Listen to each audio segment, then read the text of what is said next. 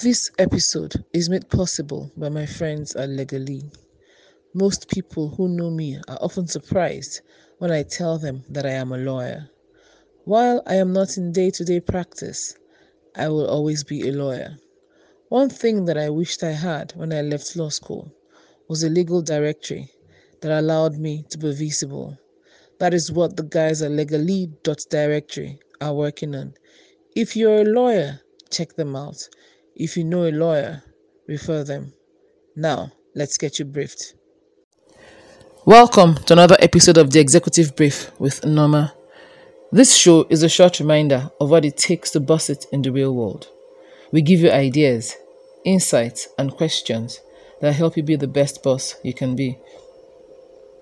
In the last episode, we introduced the concept of perception as an enabler or hindrance to business growth. We will go deeper in this episode. There were two brothers, twins. The first one was a drunk, useless, hopeless, destitute. One day, a woman came up to him and asked him why he was a drunk and why he wasted his life on alcohol. He replied, My father is a drunk, destitute, and useless. I am just like him. The same woman went to his twin brother. This gentleman was a model individual, was an ambassador of his country. He owned successful businesses. He was happily married. He was a good father and he abstained from all forms of intoxication. The old lady asked him, Why are you so successful?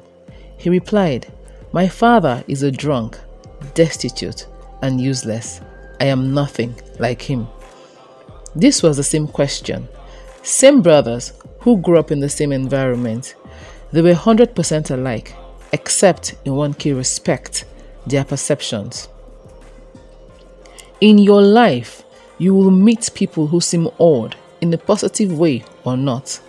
They will have strong opinions about certain issues, and nothing you say can change their mind about those issues.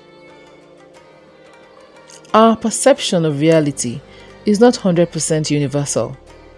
For instance, people died on January 6, 2021, in the US Capitol because they believed that Mr. Trump won the election and was being stolen from him.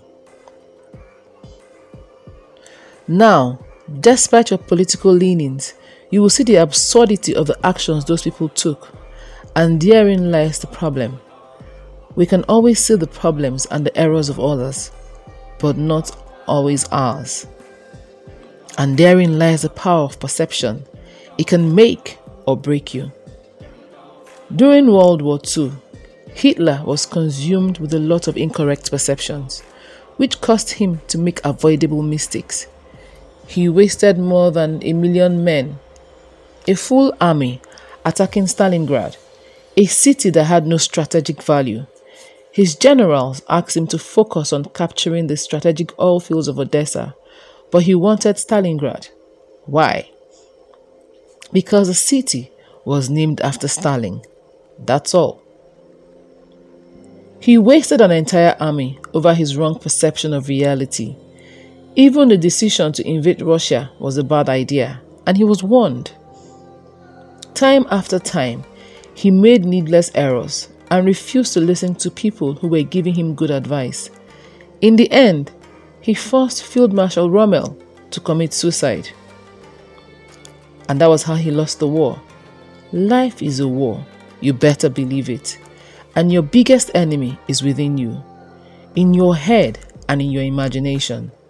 And the war of life is multiplied 10,000 fold when you are in business.